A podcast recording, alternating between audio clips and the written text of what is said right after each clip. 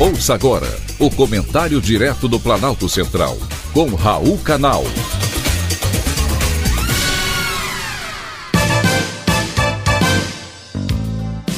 Queridos amigos, queridas amigas, meu abraço, meu mais sincero, carinhoso, especial, fraterno abraço a todos e a cada um de vocês. Assunto de hoje: STF pretensioso. A situação caótica dos nossos presídios precisa sim de uma solução urgente. E é evidente, porém a solução imposta pelo Supremo Tribunal Federal é surreal.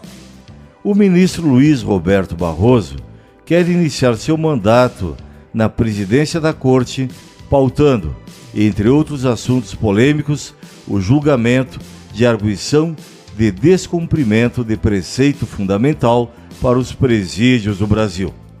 O plenário da Corte já determinou que os executivos federal e estaduais cumpram o seu dever e elaborem planos para resolver a caótica situação carcerária do país. E indicou várias medidas a serem tomadas e homologadas pela Corte. É claro, é evidente que medidas urgentes precisam ser tomadas, porém, não é o Judiciário que vai decidir quais são nem ao Supremo, que vai impor medidas ao Poder Executivo. E não é a primeira vez que o Supremo extrapola os limites da sua competência em relação aos outros poderes. Faltou os ministros indicarem a origem dos recursos financeiros, materiais e de pessoal para implantar os planos impostos. Não é a primeira vez que o Supremo demonstra o excesso de zelo com os direitos dos que ferem as leis, cometendo todo tipo de crime contra a sociedade brasileira.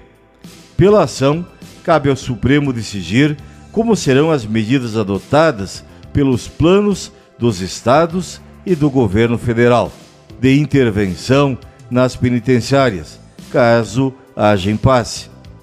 Se bem eu entendi, o Supremo quer definir o modo como as medidas vão ser adotadas pelo outro poder. É isso mesmo?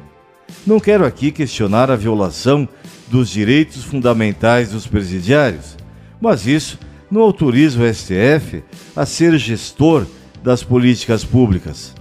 E por falar em direitos humanos, é bom lembrar que eles são violados maciçamente em diversas áreas da vida brasileira. Basta ver o que acontece nos hospitais e nem por isso o Supremo toma medida tão radical. A decisão do Supremo é, no mínimo, autoritária. Se existem violações de direitos humanos nas prisões nacionais, elas começam pelo próprio Poder Judiciário, que não acelera os julgamentos de presos provisórios que ficam encarcerados por vários anos. Essa intervenção do Judiciário no Executivo não se justifica. Sem a previsão legal, essa declaração de estado de coisas inconstitucional é inútil, totalmente inútil para a solução do problema. É muita, no mínimo, muita pretensão. Foi um privilégio, mais uma vez, ter conversado com você.